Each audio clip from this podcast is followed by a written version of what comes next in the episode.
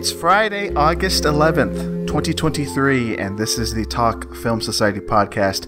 I am your host, Marcelo Pico, editor-in-chief of Talk Film Society, here with you once again, hosting the Talk Film Society podcast with my co-host for this show, Siobhan Irving. Hello, Siobhan.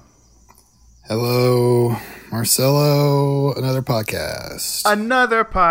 Another one.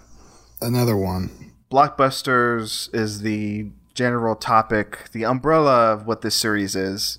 There's one movie coming out that has a bloodsucker in it. That's right, Dracula himself. We're talking Dracula this episode. We love Dracula around here. We love that. And we love Mr. Dracula. My favorite thing about Dracula is that time that he spent on a boat. Honestly, I think we can all say that. I think we can all say we loved it when Dracula was on a boat. It was named after like a god or something, right? Hold on, I'm off mic. Named after a god? What are you talking about? A goddess, I believe. Demeter. Yeah, Demeter, right. She was the daughter of the deities Cronus and Rhea. Are you just reading that? Sister of Zeus. Okay, I didn't know that, actually. She's the goddess of agriculture. We all know that. Hey, I learn something new every day. That's right, The Last Voyage of the Demeter. That's the movie of the week.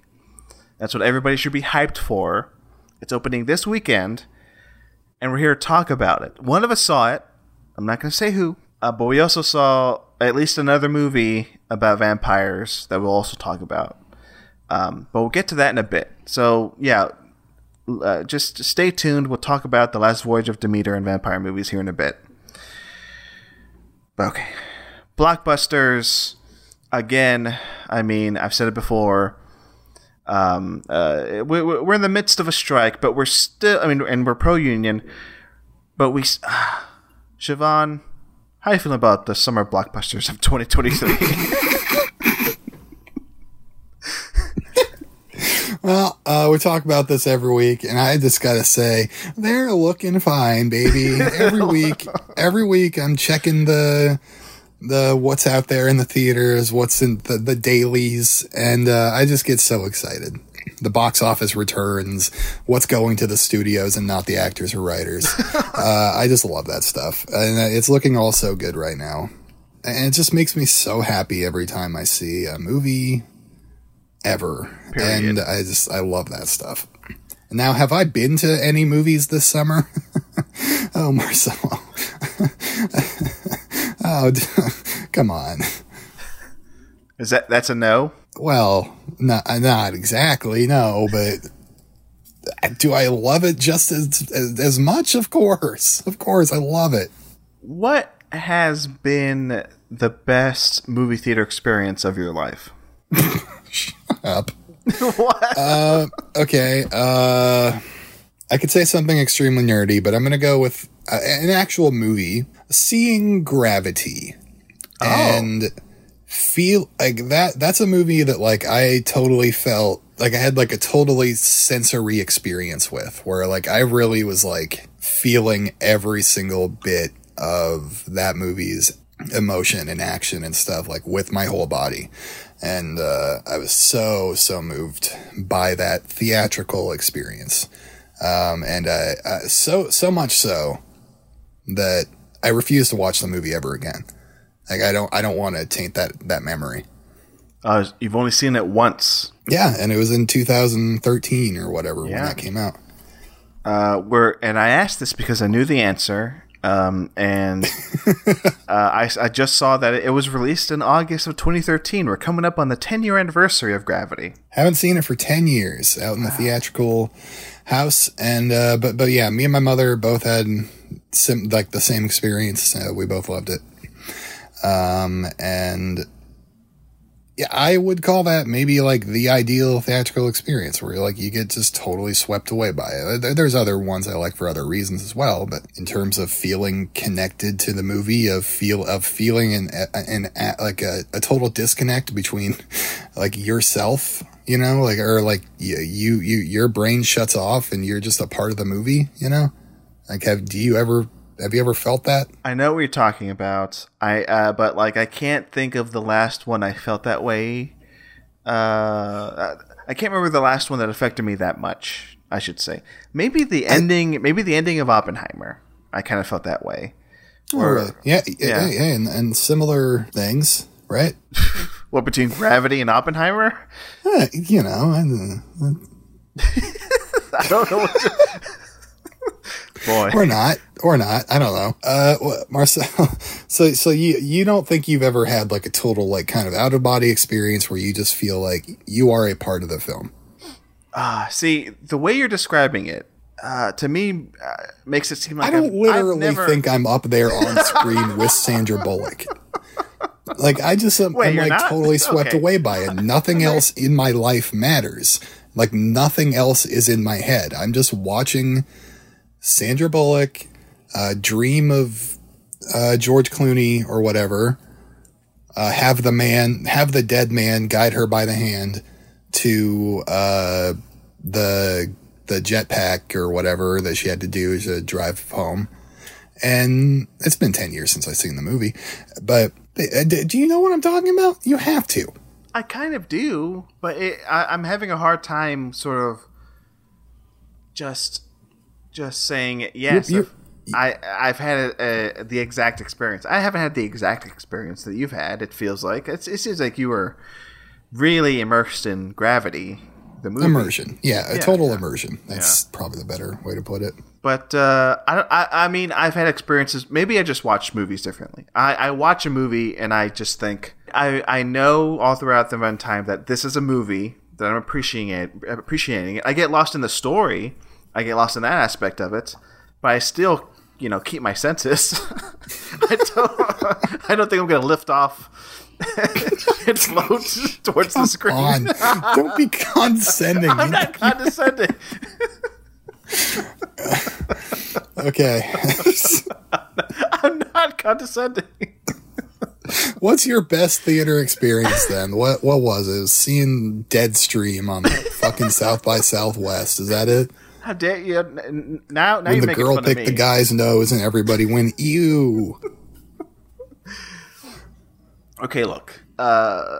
In comparison, I would say my favorite experiences are like seeing movies in a theater where I feel the energy of like a crowd getting into a movie, and I absorb that energy, and that makes me excited.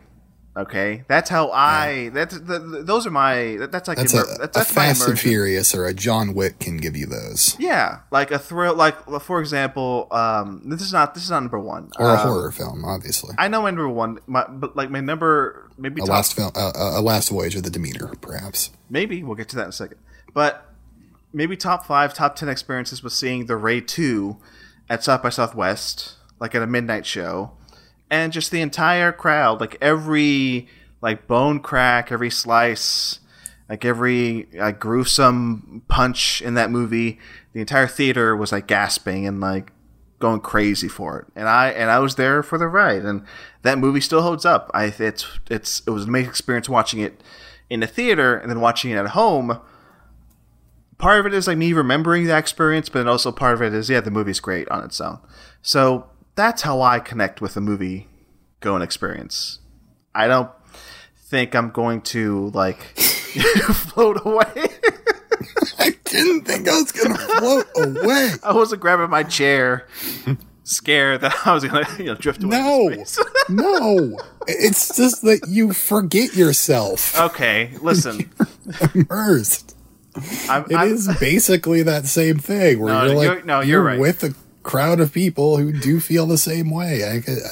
I feel like I was that day. Siobhan, you're right. I'm just making fun. Or like when I was in the theater, like with like it was like opening night of The Conjuring or whatever, and like you're with like 100 other people, 150 other people that are like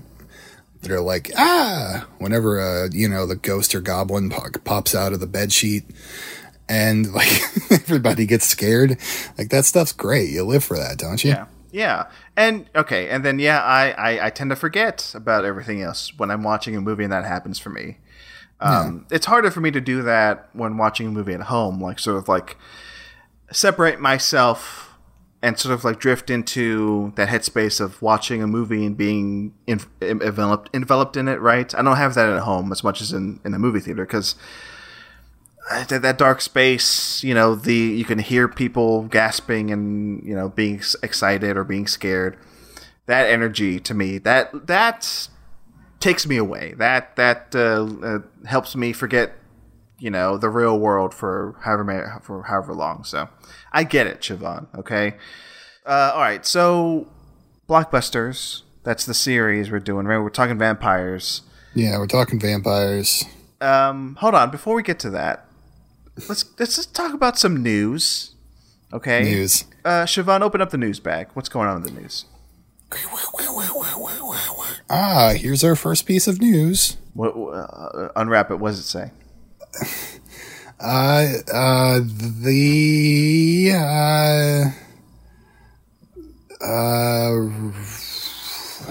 Cheryl Hines. Oh, shit. All right, I'm going to stop you right there. Is posing in a picture with Woody Harrelson wearing a Kennedy 2024 hat. I saw that before I logged in to this recording. So Woody Harrelson, pro RFK Jr. Cheryl Hines is married to RFK Jr. How does that make you feel, Siobhan? Woody Harrelson seems like a psychopath. Cheryl Hines seems like a psychopath. Robert F. Kennedy Jr., probably a stand-up guy. Yeah. So I support them all. Great. All right, I have my bit of news here. Barbie, the biggest movie of the summer, just crossed $1 billion. Woo! That's a lot of. That's a lot of shoes she can buy with that. Okay. Siobhan, early box office game here. Take a guess. How many movies have crossed $1 billion at the box office? Take a guess. Ooh, baby. It's gotten bigger in recent years. It's gotten more. That's the it thing to do, is to get $1 billion. So there's been 4 DC movies, I think, that have made $1 billion. So just within DC, there's 4. Okay. Of course, Aquaman, Dark Knight Rises, Dark Knight, and Joker. Now let's think of Marvel. Holy fuck. Damn, a good, decent one of those. Probably all 3 Spider-Man. Definitely the most recent Spider-Man, I know that. Definitely all 4 Avengers movies, right? So just within Marvel, I would say like at least like a dozen. So we're up to 16 just from 2 franchises. Okay. This is taking longer than I thought. Give me a number. No, it's not. It's not. We've hit the big franchises. So from there, I have to say, how many outliers are there? There's like a Harry Potter movie that hit it. There's like a Transformers that might have. I know there's at least one Fast and Furious that did. So we're going to head up to 29, I think. That's my final answer. You are low. Guess again. 45. You are low. Guess one more time. What? Jesus. 59. Oh, too high. You were so close. 53. Huh. 53. Barbie is the 53rd movie to hit $1 billion. The first directed by a female. Yes. Or, yes, solely directed by a female, I believe. Oh, yeah. There might be one that was co-directed by a female, I think. Captain Marvel or something. I don't know. If that one made $1 billion, I'm not even sure. I doubt it. No. But, yeah, solely a female director who made $1 billion movie. And, hey, did you see this where Margot Robbie in her press circuit, somebody asked her about, you know, do you think Barbie is going to hit $1 billion or something? Or tell me about how you pitched it to Warner Brothers. She pitched it. Think of big name director plus IP property. Now think of Greta Gerwig plus Barbie. That'll give you a $1 billion movie. That's what she said. Margot Robbie pitched this movie? She's a producer on it, on Barbie, yeah. Yeah. Good for her. Yeah. Many returns. Yeah, I'm sure she made a chunk of money. Do you think they gave her a check for, like, you know, $10 million? Like, here you go. Probably, on one of those big checks. Well, on the big checks. Yeah, yeah. Do you think they keep those big checks in the Warner Brothers water tower? That's the news. Also, rest in peace, William Friedkin. Great director. One of the greatest. And also, Robbie Robertson from the band and music supervisor for a lot of Scorsese movies. Two greats lost. Just really quick, first, favorite Friedkin from you? That's tough. I love a lot of them. For me, I'll go for it. I'm going to say Cruising. I saw it very recently, and like I was so taken by it. It's such a cool fucking movie. It's rad. The obvious might be like The French Connection or The Exorcist, like two classics back to back. He won Best Picture for The French Connection in 1971, and then he just turned right around and made The Exorcist in 1973. It's a hell of a 1-2 punch. But I want to shout out. That? I know. He's fucking insane. He was fucking insane. The Sorcerer is great. If you haven't seen it, it's amazing. I need to see that. Yeah. And also To Live and Die in L.A. Great movie. Yeah. I think To Live and Die in L.A.'s car chase scene might be better than the chase scene in French Connection. Take that to the bank. Wow. Yeah. But yeah, a lot more I need to see. Also, shout out to Killer Joe. Incredible movie. Yeah, Killer Joe's wild. Yeah. I really like that movie. Yeah. And he's got another movie in the pipeline that'll come out later this year. Damn, really? Okay, yeah, didn't know that. The Kane Mutiny Court Martial.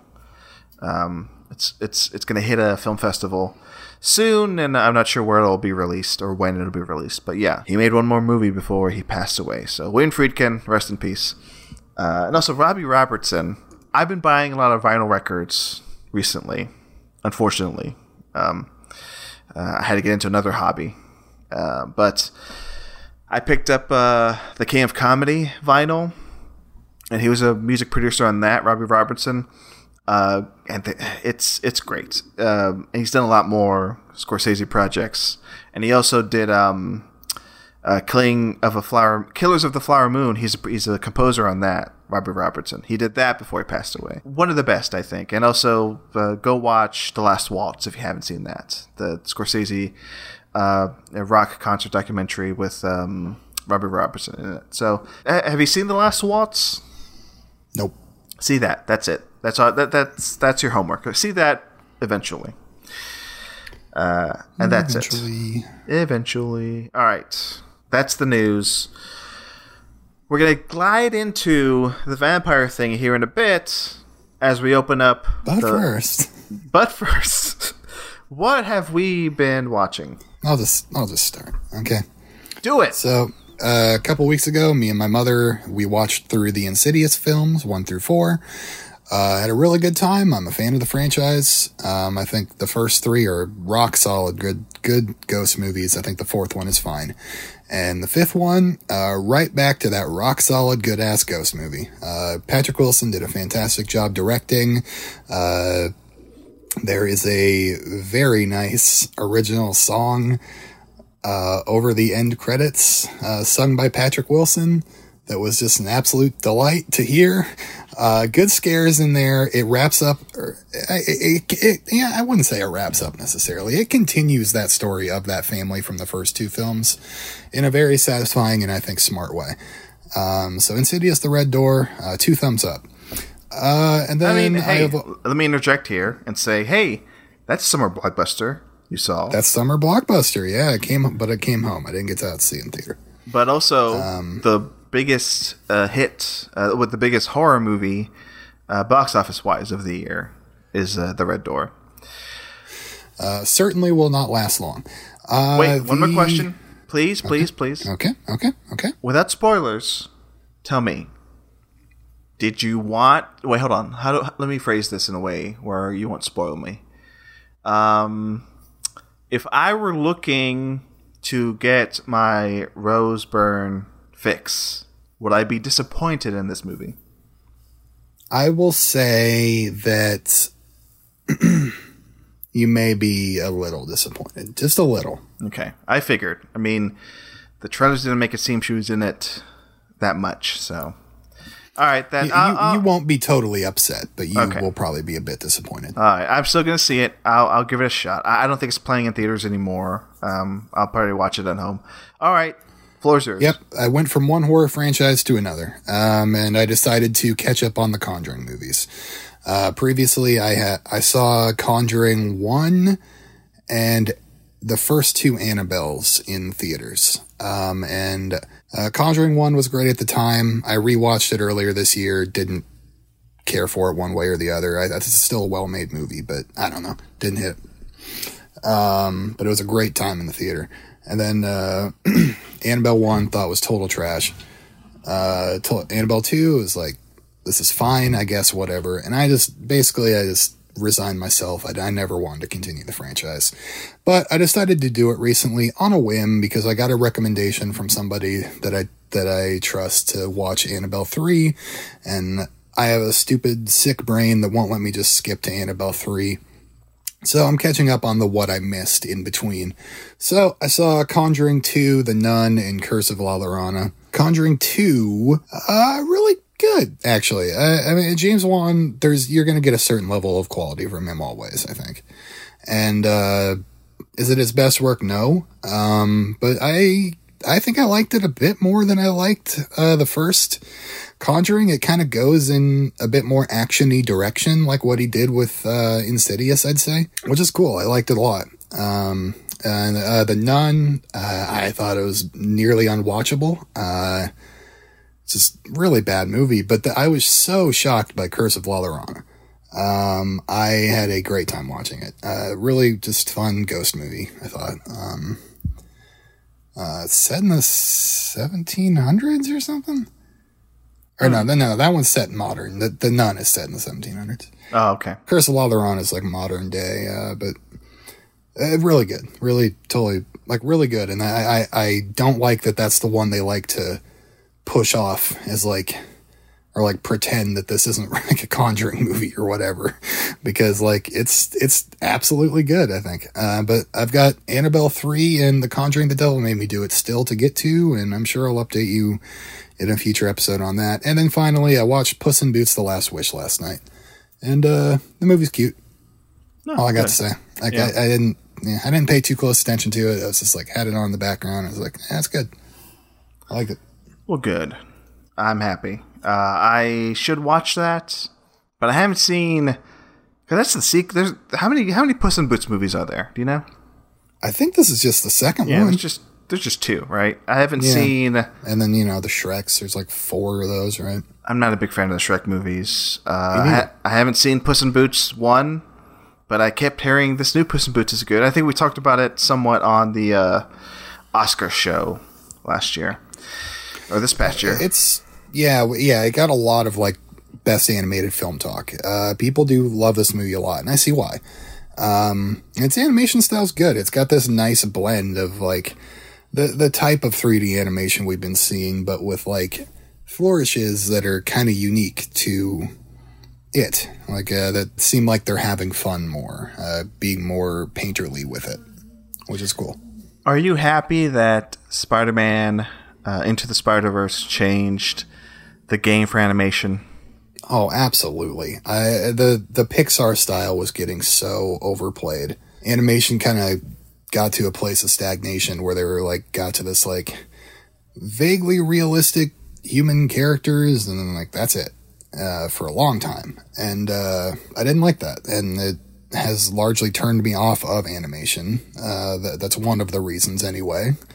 And because of Spider-Verse, like I've seen both of them in theaters, and because I was just like so taken by the animation, it like gets you excited about the medium again. I agree. I think I will see that Mutant Mayhem movie this weekend since I have free time. and my girlfriend is out of town. That one's got a very interesting kind of sketchy look to it. You know? I think that's cool. We talked about it some last week, sight unseen, except for the trailers. But yeah, looks interesting. I'll give it a shot.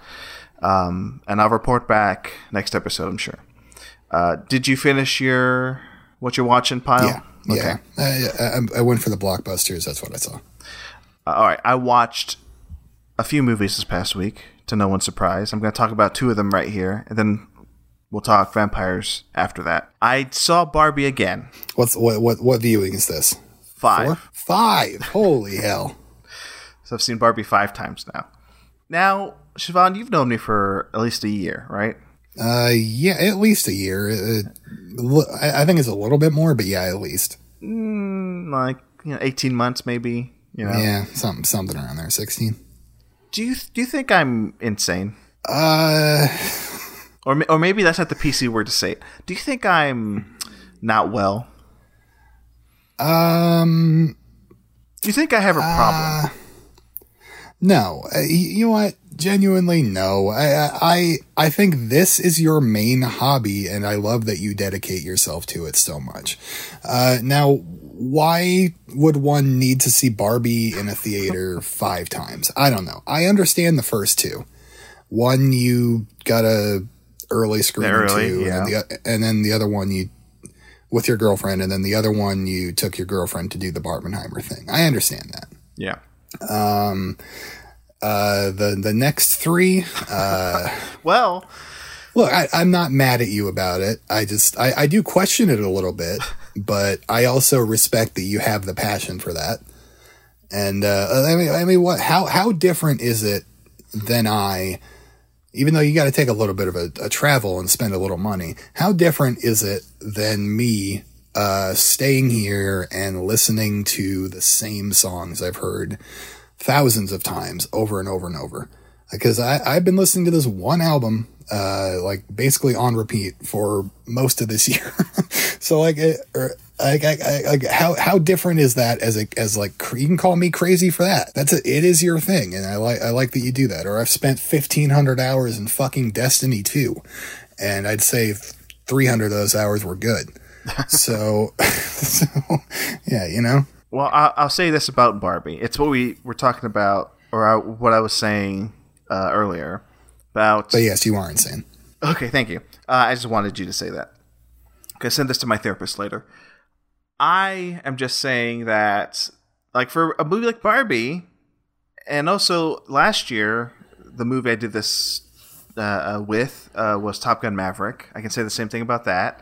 Then the year before that, well, pandemic... Once Upon a Time in Hollywood, I saw that a lot of times in theaters. I don't know. I get a charge from the movie's great, 1, and then 2 for Barbie more, really. For Barbie in particular, seeing it with a crowd, it's great. It is truly funny. It gets some great responses. And this past week, when I saw it for a 5th time, I did see it with my girlfriend and her family because they hadn't seen it yet. And my girlfriend wanted to see it again, and I, of course, wanted to see it again. So we all saw Barbie on a Tuesday, in the middle of Texas nowhere, and like with 4 other people in the audience, like Tuesday morning show, and we still had a great time.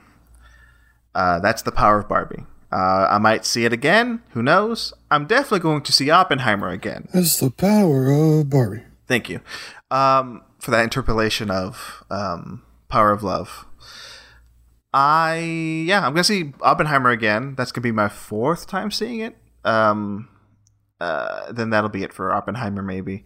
But yeah, I mean, come on. I watch movies repeatedly in theaters. That's my obsession. That's my problem. So that's Barbie. That's time number 5. We'll see how many times it ends up being by the end of its theatrical run. One more thing I want to talk about, and I'll talk about this briefly. It's just interesting to me. I saw Ghostbusters for the however manyth time. I've seen it so many times as a kid and as an adult. But this time, I saw the preview cut of Ghostbusters. Siobhan, do you know anything about this? The preview cut of Ghostbusters. No, I have no idea. I wrote a lengthy review of it. Longer blowjob scene. Actually, I don't think the blowjob scene is in this cut. Don't. I wouldn't watch this. Or maybe I blinked and I missed it. But it's a different version of Ghostbusters. Let me get into it. I wrote a lengthy review of it on my Letterboxd, which apparently nobody saw, because I got 2 likes. So thanks a lot, guys. Wrote like 200 words. I'm lucky to get 2 likes. I want at least 3 for the effort I put into this review. That's why I'm saying it on the show now. So I heard people in LA, or maybe it was New York, a big city. I'm in Austin. I don't get all the special screenings. All right. I'm still jealous of people on the coasts. Okay. I have special screenings. I'm gonna go see the new Neil Breen movie after this recording. Okay. Hell yeah. I get special screenings, but I don't get all the special screenings. People in the jerk-off coasts at the draft houses that aren't here. There weren't any screenings of this here. In New York and LA, they were showing this preview cut of Ghostbusters. And I'm like, what are you talking about? What is this? People on Twitter were saying, this preview cut of Ghostbusters is revelatory. It's a different movie now. I'm like, what the fuck are you talking about? So this preview cut of Ghostbusters, the story behind it is when they were remastering Ghostbusters and when they were like pulling things for like the special features on like one of the discs, some dude just found like a Betamax copy of an alternate cut of Ghostbusters that they showed to a preview screening, you know, months before its release, with alternate takes, and it's a little bit longer, and it does feel like a different movie. Certain lines are different, some beats are different, some comedic beats. So I had to dig this up. I had to find this because I was jealous of people who saw this alternate cut of Ghostbusters. They play it in theaters for like one night. I think they have additional show times, but I'm not going to get to these screenings in LA or New York. The only way to see it legally, and let me emphasize this, legally, is by buying like the 5-disc 4K box set of the Ghostbusters movies that is now out of print. It's like worth like $500 if you have this collector's edition set. The preview cut is on there. As far as I know, that's the only way to see it legally. So what did I do? I'm not going to tell you how I got this version of Ghostbusters to play at my home. I'm not going to tell you that. What I'm going to tell you is I saw it. It is interesting. It does feel like a different movie. It makes me appreciate how important the editing process is. Because if they were to release the movie as it was in the preview cut with these alternate takes, with like the comedic beat, they use like different takes, and like I said, the comedic beats are different. It still feels like an 80s movie, but it feels like a very generic 80s movie. I think Ghostbusters is great. I think the theatrical cut, the original cut of Ghostbusters, is smart, funny because of the editing. It turns out, because if they use like the lame takes they use in this alternate cut, just a standard subpar, you know, 80s comedy. Anyway, it's interesting. I like these alternate cuts of movies. Yeah, that's cool. That's cool from a historical perspective. Yeah. Right? So, yeah, from a historical perspective, and if the FBI wants to track me down for whatever reason, I'm just going to say that for historical purposes, for archival purposes, I saw this cut. I had to talk about it. It's interesting. I hope they release it in a way where everybody can see it, because it is worth a watch. No way. There's absolutely no way. Yeah. You can wish. I can wish. Anyway, it's interesting. I know you're not the biggest Bill Murray fan, right? Oh, certainly not. I hate the man. Yeah, which is fair. But I forget. Do you like Ghostbusters? I have no reverence for Ghostbusters or nostalgia or anything, even though I did see it as a kid, but I have a feeling if I did go back and watch Ghostbusters, at least the first one, I would probably enjoy myself. Like I'm sure it's a good, fun time. Yeah. I think the cult of Ghostbusters is like among the most baffling and annoying that I can think of in terms of film fan bases. But yeah, I'm sure that first movie is great. Yeah. And I like Dan Aykroyd. The guy's just so weird, right? Oh yeah, he's a weirdo. But yeah, I don't like the cult of Ghostbusters. That's why in the last few years I kind of like pulled away from being a Ghostbusters fan, because the fans of it are terrible.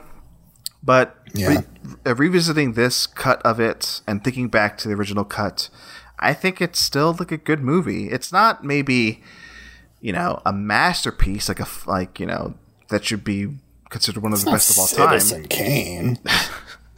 But I think it's still a great, you know, comedy sci-fi movie, paranormal movie, I should say. It still works. But anyway, that's Ghostbusters. Where do you know, this is another one that I feel like is like 80s action movie that people have tons of nostalgia for. Maybe action's the wrong word. I'm not sure. But where do you place it against Back to the Future? Oh, I think that's a good question. I think Back to the Future is better. I think Back to the Future deserves to be called that. I agree. Like masterpiece, like sort of genre-defining movie. Although Ghostbusters is almost there. I don't know. Yeah. It to me, like removed from it being a franchise, because at that point Zemeckis was like, "Oh no, it's just a one and done deal. It's just a movie. It's not going to be, you know, a series." And that ending at the end of Back to the Future 1, that was a joke. Like, they were never going to make a sequel. But then the studio was like, make a sequel. You made a lot of money. And Zemeckis was like, fine, I'll make two more. But Ghostbusters, on the other hand, it does feel like a franchise. It feels like they're, from the start, going to make, you know, an IP that was going to be like, it's going to be on kids' toy boxes. Yeah. It's going to be like, it's going to be a huge hit. We're going to make 10 sequels. It had that energy going. What's a better comparison then? Like maybe Goonies or... well, I hate Goonies. You can't talk to me about Goonies. I mean, Goonies sucks, yes. But Gremlins maybe. Because to me, I guess to wrap up that point, Back to the Future 1 just feels like an actual legit movie. Like that's sort of separated from... Although everything's commercial. It's like separated from that commercial standpoint of like, oh, this is a blockbuster first and then something else. To me, it feels like a movie first. Back to the Future. Anyway. Great. Yeah, great. Well put. Very well put. Yeah. And yeah, I see the artistry behind Back to the Future and appreciate it like very much. Although, yeah, don't get me wrong. There's a lot of artistry in Ghostbusters. Like the effects are pretty damn cool. The Marshmallow Man. Marshmallow Man's great, you know. Nobody steps Branded. On a nobody steps on a church in my town. That's a great line. There's some artistry behind that, but yeah, again, the blowjob scene, of course. Those two things, and then the Twinkie third, and then Onion Head fourth. See, iconic stuff. But like I said, I mean, it was always going to be what's that word where you see something on screen and you know it's going to be a toy. Like it has that feel, a toyetic or something. You know what I'm talking about. Yeah. And now it's also got, like I already said it, but like I love Dan Aykroyd's insane fucking conspiracy brain. Like whenever he can get that into something, like I dig it. Like I like that he really thinks that. Like he really thought of like ghosts are real. I'm gonna make something out of that. Yeah. And like how we can like maybe capture ghosts and suck their juices out of them. They can suck me off. That was his pitch to Sony Pictures. It's like, all right, guys, I got this IP. First and foremost, a ghost's gonna suck me off on screen. Second, gonna get the best comedy brains of the '80s here to be in this movie. Okay, that's Ghostbusters. Let's wrap that up. Speaking of the paranormal and spooky things. Vampires. So we had homework to do. We did from last time. Unfortunately, I like to say I'm sorry because I'm the one who forced this on us. I don't remember what the other options were because last episode at the end of it, we were like, okay, what are we going to do in this episode? What are we going to do next week? The Last Voyage of Demeter was coming out. I'm like, okay, vampire movie. Dracula, whatever. About sucky. Famous vampire, sucky. What are we going to do for this episode to celebrate specifically blockbuster vampire movies? I forced us to do Van Helsing. And initially... I was on board for this idea because Van Helsing's something I had never seen before. Me neither. And like it feels like a weird blind spot for me. I existed at a time when the movie came out, at a time where it would have made a lot of sense for me to see. I know we had the DVD around. I know everybody had the DVD around. It was a pretty popular movie. Yeah. But I never saw it for whatever reason. So I was like, okay, check one off my bucket list. You know, got about 99 more of those and then I can die. Now, before we get more into it, I just want to give off some... just want to rattle down some facts on Van Helsing. Directed by Stephen Sommers of The Mummy fame. And also The Mummy Returns and G.I. Joe, The Rise of Cobra. Mm. Starring Hugh Jackman and Kate Beckinsale. Released May 7th, 2004. Runtime... 2 hours and 11 minutes.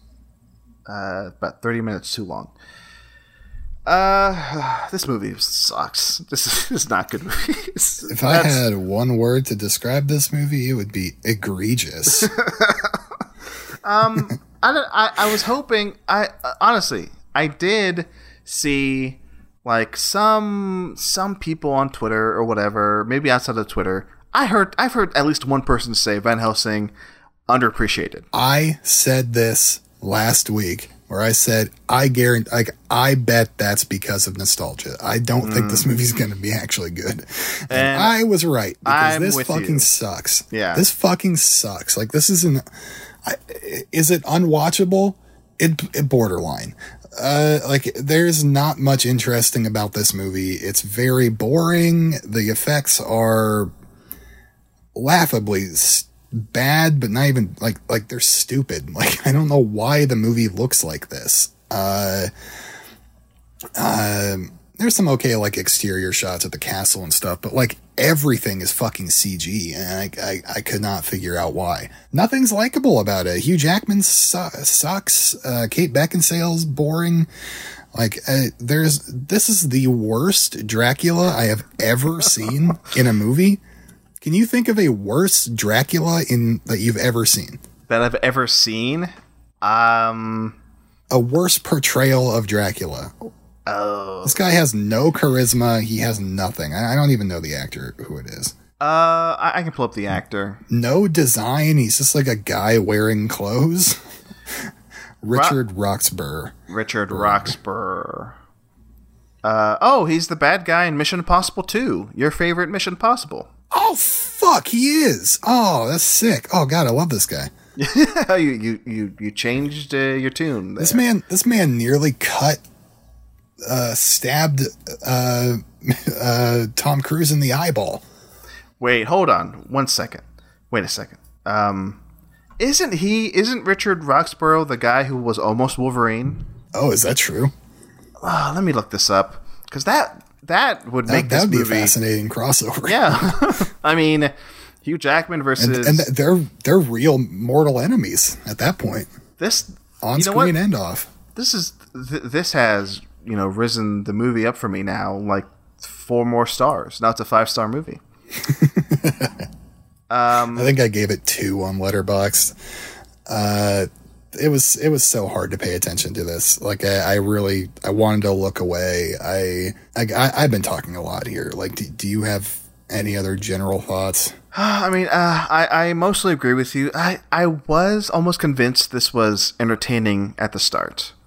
Sure. I will say that fight with like the kind of goblin guy or whatever, where he like hooks him with the... Goblin guy. That was Quasimodo.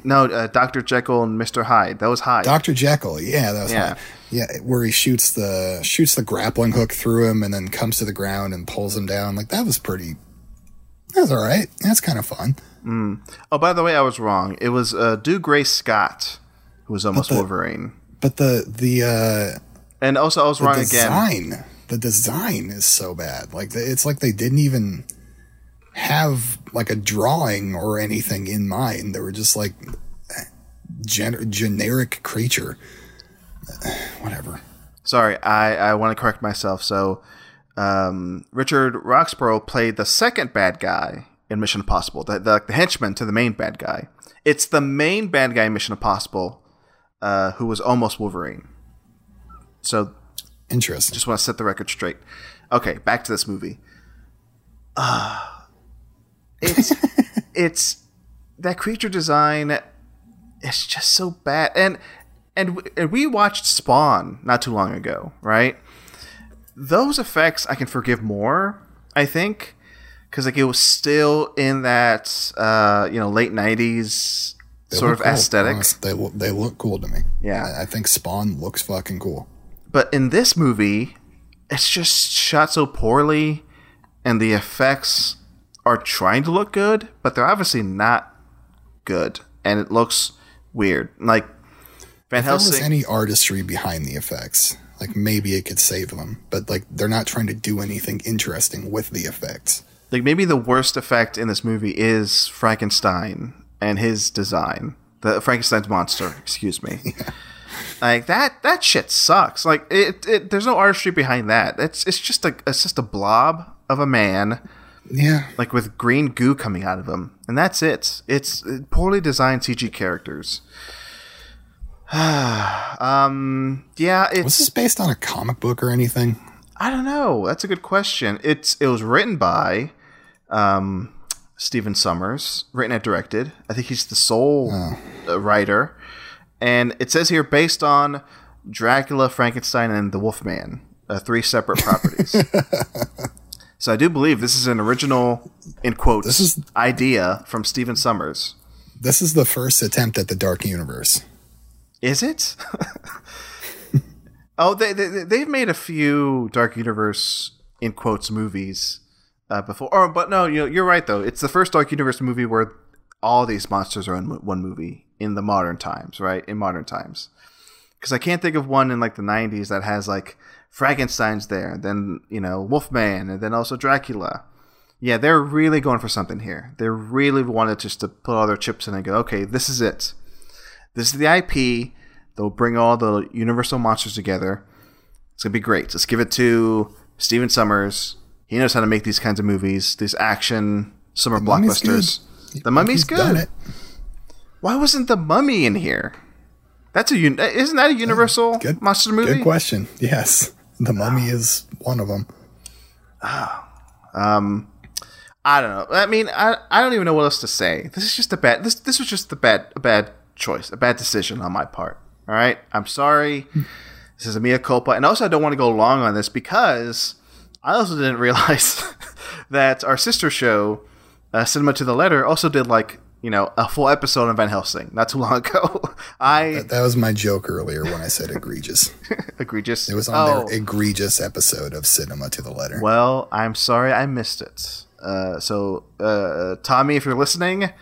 Sorry to ride on your coattails, okay? I just blanked, and I didn't realize a Van Helsing episode is also on the network. This is not going to be titled Van Helsing, by the way, okay? It's going to be titled something else, this episode. Okay. Yeah. Is there anything else we want to talk about in regards to the shitty movie Van Helsing? Are those Underworld movies any good? No, I don't like those movies.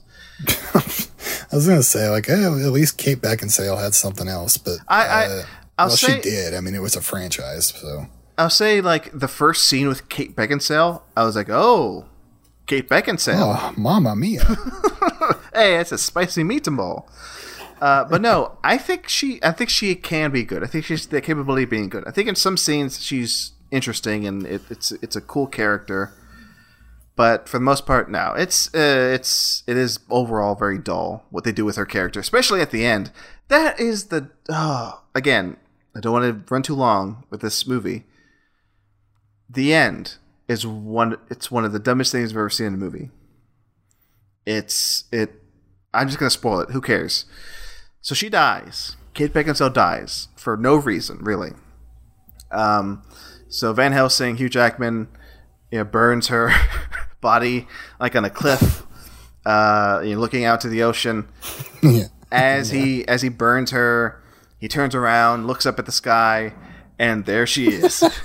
Her big, beautiful face is up in the clouds. I think she winks at him. Then he nods, puts his hat back on. Roll credits. It's so fucking dumb. I don't know how you could write that and then actually follow through with it. How many people had to sign off on that and say, yeah, good idea, bud. Yeah, good idea. Good, yeah. Let's put Kate Beckinsale's. And speaking of bad effects, like her in the clouds, like it's barely noticeable. Like, yeah, they really focus on those clouds for a long time.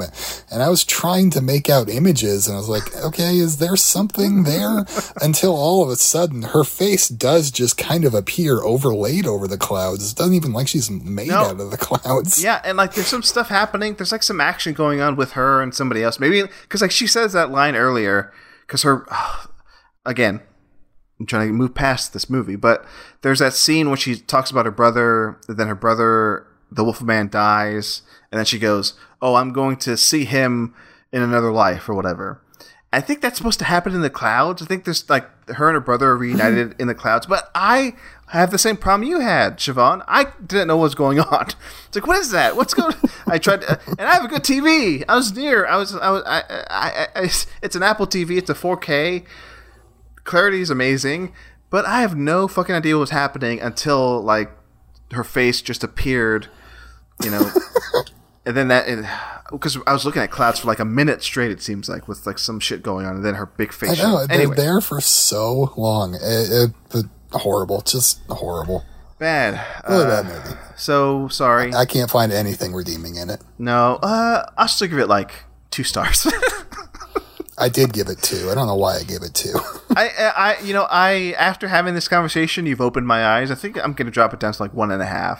Cause I think I might as well. I put it on as I was working, and sometimes when I do that, a movie does catch my attention, and rarely has a movie just been background noise for me as this. Like this was just nothing in the background for me for like 2 hours straight. 2 hours and 10 minutes. It's too long, too. Okay. Anyway, Van Helsing, bad movie. It is, in fact, egregious. What else did we see? I mean, Siobhan, you messaged me. You said, let's watch another movie. Let's watch another vampire movie. I came up with the idea of...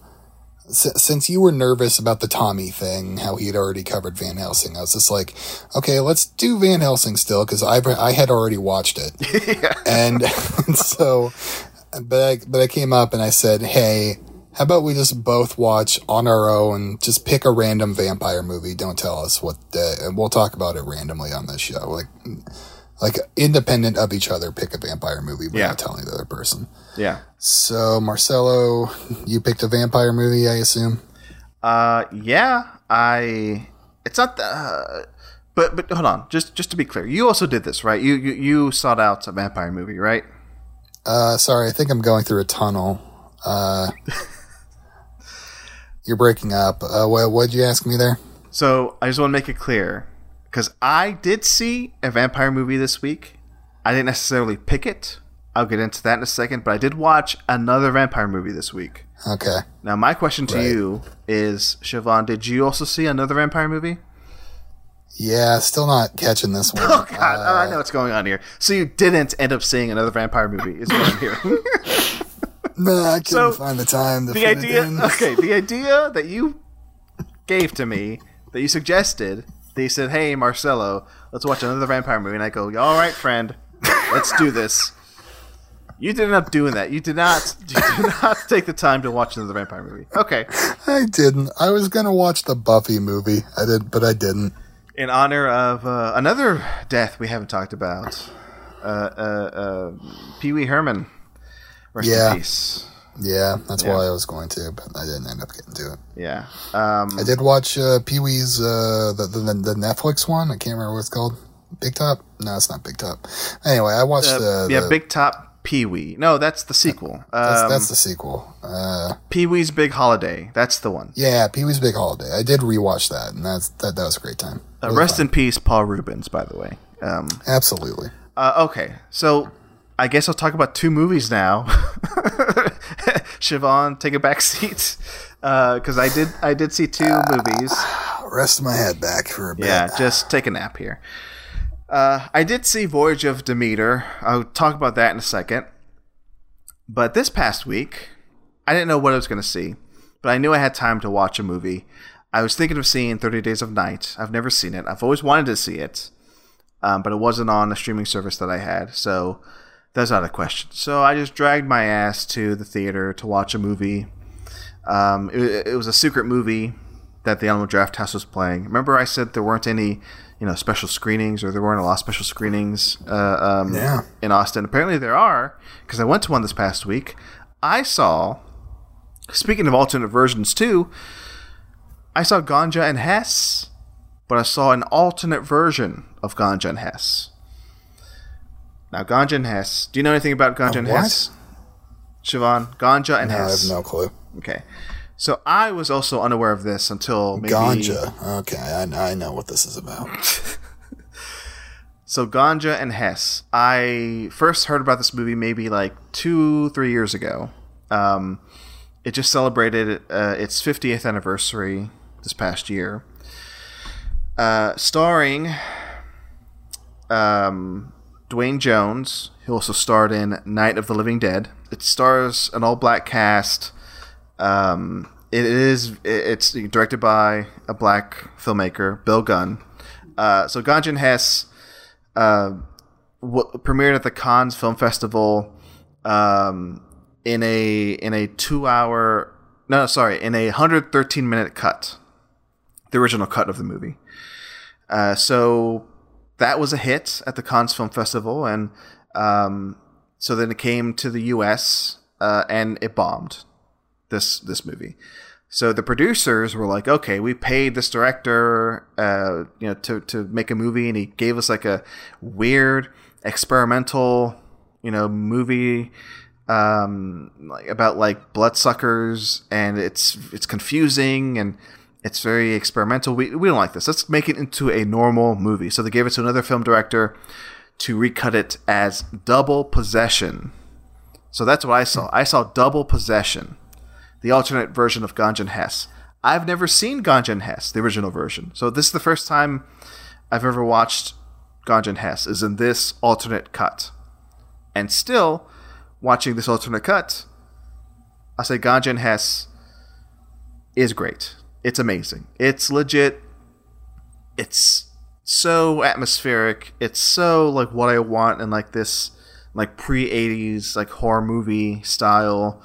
Very low budget, and it just feels creepy as hell. And I should have said this at the beginning. I'm not into vampire movies. I have sort of like a blood phobia, where I can't stand. Oh, wow, really? But it's very specific. I don't like seeing people drink blood, like straight from other people. I don't know what that is. But that just creeps me out. I don't like it. I can have blood drawn. Like, I can see blood and think, okay, that's blood, that's fine. But the specific act of drinking blood from human to human, I don't like that. And there's a lot of that in Ganja and Hess. And also, Voyage of Demeter, which I'll get to here in a bit. So I did not have a great week in that regard of my little blood phobia. But Ganja and Hess, or Double Possession, as it's called too, fantastic. Seek it out. I'm going to go watch the original cut of Ganja and Hess because apparently this cut that I saw, Double Possession, they cut out 40 minutes from the movie and then added 20 minutes. So it falls around like, I think, 80, 85 minutes, this version. A lot shorter. Apparently it's like structure different. But I guess the original Ganja and Hess, like I said, apparently more experimental. I can feel that this movie, when it came out, people were like, oh, we've never seen this before. Like, we've never seen this type of movie before. And even nowadays, I'm like, yeah, this type of movie is what I want to see in, like, horror movies. So, yeah, Ganja and Hess is great. I don't think this version of Ganja and Hess is available, like, readily, really. I think it was on VHS. Maybe it's on YouTube, this Double Possession cut. But that's what I saw this week. To my surprise, I go, oh, it's a vampire movie. I don't have to see another vampire movie because I just saw this. So that was my other vampire movie. Perhaps it's on the Criterion as like a bonus. Perhaps. I'm not sure. If they do eventually release Ganja and Hess, like on Criterion, because I think there's a Blu-ray. But it is a Criterion, right? I think. Oh, it was on the Criterion channel. Oh, my bad. Yeah, but I don't think it's on there anymore. Ganja and Hess. But if they ever do like a deluxe 4K edition, they should get this cut on there because apparently it's a lot different. But anyway, Double Possession, aka Ganja and Hess. That's what I saw. I recommend it. And Spike Lee apparently remade this movie in 2014, and that was called The Sweet Blood of Jesus, which I hear is pretty good. I haven't seen that. Yeah. And like I said, it's creepy. The main plot is this anthropologist finds this bone spur or something I guess a bone carved out into a knife. And he gets stabbed by it. It becomes like this vampire who it's a vampire-like creature. He just walk around in the daylight and just act like normal, but he has to drink blood to survive. And that's the character of Hess. And then Ganja is a woman who is the wife of somebody who he ends up devouring. So they end up having a relationship by the end of the movie. Very good. Again, I'll say, watch Ganja and Hess. I certainly will be. That's that. I did my homework, Siobhan, so take that. Now, and you brought an interesting one to the table, so... I did. You did it for both of us. Yeah. So, The Voyage of Demeter, or should I say The Last Voyage of the Demeter? I saw that. Well, you tell me, was it The Last Voyage of the Demeter? Did the Demeter live on? I can't confirm it was The Last Voyage of the Demeter. Oh, no. That's so sad. I saw this at a press screening last night, and I'm rushing here to the mic to give you a review, Siobhan and the listeners. I saw it. Ask me anything you want about the movie, Siobhan. Ask me anything about The Last Voyage of the Demeter. Does the Dracula look as stupid as he does in the trailers? Yes and no. Okay. Yeah. Interesting. I'll say first thing, it is a good movie. I liked it more than I thought it would. Maybe it's because I had very low expectations coming in. Also, the runtime is a straight 2 hours. So I'm like, okay, maybe solid. It's solid. Actually, it's a 119. So a little like a one minute below a solid 2 hours. A little worried. I'm like, okay. You know, a vampire movie in a boat. You know, I wonder if it'll keep my attention for 2 hours. It did. I thought it was a little slow at the beginning, but I think the entire movie is purposefully paced where it's not like constant, you know, action, vampire, you know, blood sucking. There is some tension. It is slow building, but it picks up. I was totally invested in the characters. It's based on one chapter in Dracula, okay, in Bram Stoker's Dracula, the captain's log in that book, and yeah, it tells the story about this crew going from where are they going from?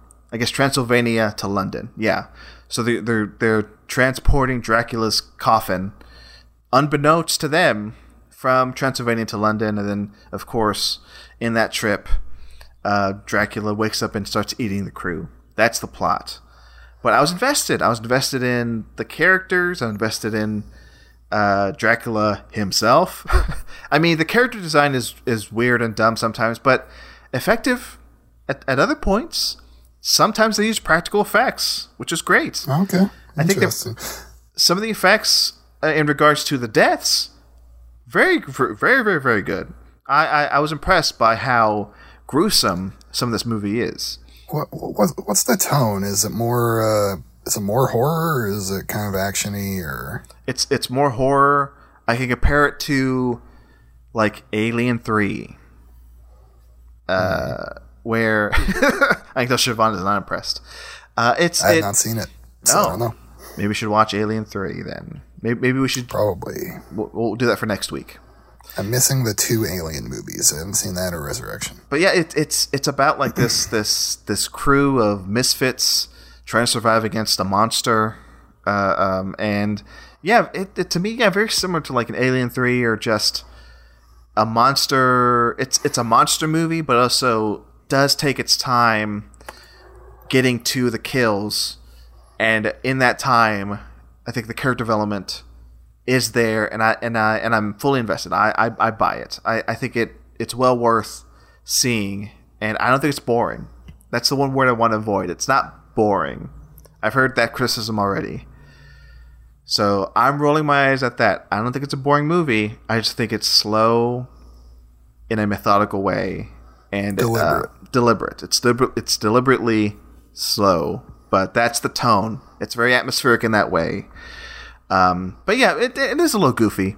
The ending is certainly goofy.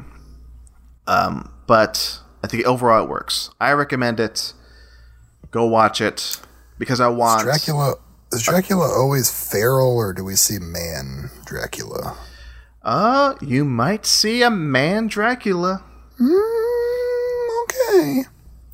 I don't want to spoil it, but you might. I mean, do you remember him having a cane? I do. We might see that cane in The Last Voyage of the Demeter. Oh, the iconic cane. The iconic cane. And we might see, dare I say, a top hat? Abraham Lincoln's top hats. But that's The Last Voyage of Demeter.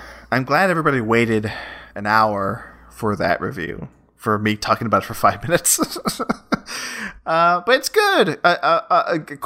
Corey Hawkins, good. Do you know who's good in this? Who... we should always be talking about sure. David Dastmalchian.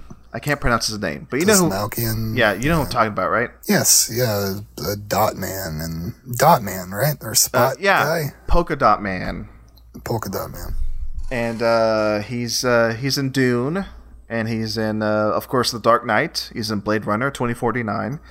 He's in a bunch of great movies. He's a charming guy. He came on Last Drive-In once, and they had him holding a snake, I think, and he was very uncomfortable the entire time. but he's one of those great character actors, and he was like, when he first appeared in the movie, I'm like, wait, who's that? That looks familiar. And I go, oh, it's that guy. So he's graduated to being complete that guy status, like a Shea Wiggum, like that. Yeah. But yeah, is there anything else you want me to answer? I'm here to answer all your Last Voyage of Demeter questions, Siobhan. I got time for one more question. One more question. I'm looking through this cast list here. Oh, the director, Andre Orvidal. He's done some good work. Has he? Troll Hunter. Okay, Autopsy of Jane Doe, Scary Stories to Tell in the Dark, all movies I've heard good things about. Well, sounds like this one's an one to watch when you get home. When it gets home, you don't have to go. This one's a one to watch. It's a Universal picture, so I'm sure it'll be on Peacock soon enough. What's going to be my rubric here? Help me out, Siobhan. Like, do I just say it gets my? You did used to have the stamp of approval. We've done that before. Have we done the seal of approval? Yeah, we had we've had that for our shows, I think. Like, we had the Have a Nice Apocalypse seal of approval as a joke. Okay. So now here's the Talk Film Society. Well, no, we had our individual. No, that's what it was. We had our individual seals of approval. You had the Marcelo seal of approval and the me seal of approval, and if you got both, then that was Have a Nice Apocalypse seal of approval. So The Last Voyage of the Demeter gets a Marcelo seal of approval. Go see it. That's great. That's great. Honestly, I had a good time seeing it in the theater. So why can't you, huh? And I don't want to hear anybody coming back at me personally saying, Marcelo, you were wrong. I don't care. I liked it. I hope you like it. Do you know who else liked it? Stephen King. Do you know who else liked it? Guillermo del Toro. Go at them. Don't go at me. Oh, yeah. I know more about horror than Stephen King and Guillermo del Toro. Come on. Who do you think? Go to hell. I think that's where we should leave off. Unless you got a game for us. Oh, shit. I did have one game. Okay. I got to go to the movie theater here in a few minutes. Box office game. The Meg 2 made $140 million. Okay. Box office game. Siobhan. So I looked up genre keyword vampire. So the top 10 grossing vampire movies domestically. Van Helsing. It's in there. Van Helsing. Number 9. You got it. Number 9. All right. Can you guess the number one? Guess the number one at least. Number one. The number one vampire film. Domestic. Blade? No. Blade is number 14. Keep guessing. Come on. Hurry up. Okay. What are vampire movies? Bram Stoker's Dracula. 11. That's 11. 11. Son of a bitch. Fucking vampire movies. 30 Days of Night. Definitely not. That was 21. Keep going. Come on, vampire movies. I can think of them. Okay, you want a hint? I guess. In the top 10, there are 5 vampire movies from the same franchise. The Dracula Untold. No. You had 2 more guesses. From the same franchise? Yeah. A franchise of vampire... Underworld. Nope. What? What fucking franchise... It's vampires and has 5 movies in it. You're going to be upset when I tell you this. Twilight. You got it. Twilight. That's it. All the Twilight movies. So that's it. Number 5, Twilight. Number 4, Breaking Down Part 1. Number 3, Breaking Down Part 2. Number 2, New Moon. Number 1, Eclipse. Yeah. Okay. That's top 5. All right. Got there. Last few minutes here before I have to take off. Siobhan, what are we doing next week? I looked it up. Blue Beetle. What's the movie? Blue Beetle's coming out. And also Strays is coming out. That's dire, man. I know. Listen, I say we don't have to commit to anything now. Let's just say that's... Sure. We'll figure that out later. We'll figure it out. That's next week, though. Next week is Blue Beetle and Strays. We'll come up with a movie that'll tie into one of those, and we'll talk. For the record, I think Blue Beetle will be good, but you know what? I'm going to see it in spite of you. How about that? And I'll report back. In spite of me, I think it'll be good.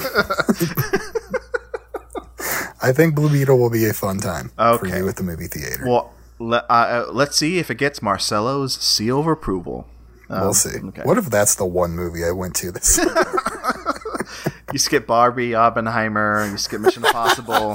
You skip The Last Voyage of Demeter, the one movie I said was good. Indiana Jones. Nope, you're going to go see Blue Beetle. Let's go see this fucking Iron Man ripoff. Now he's blue. All right, that's the show. Siobhan, plugs? No. Okay.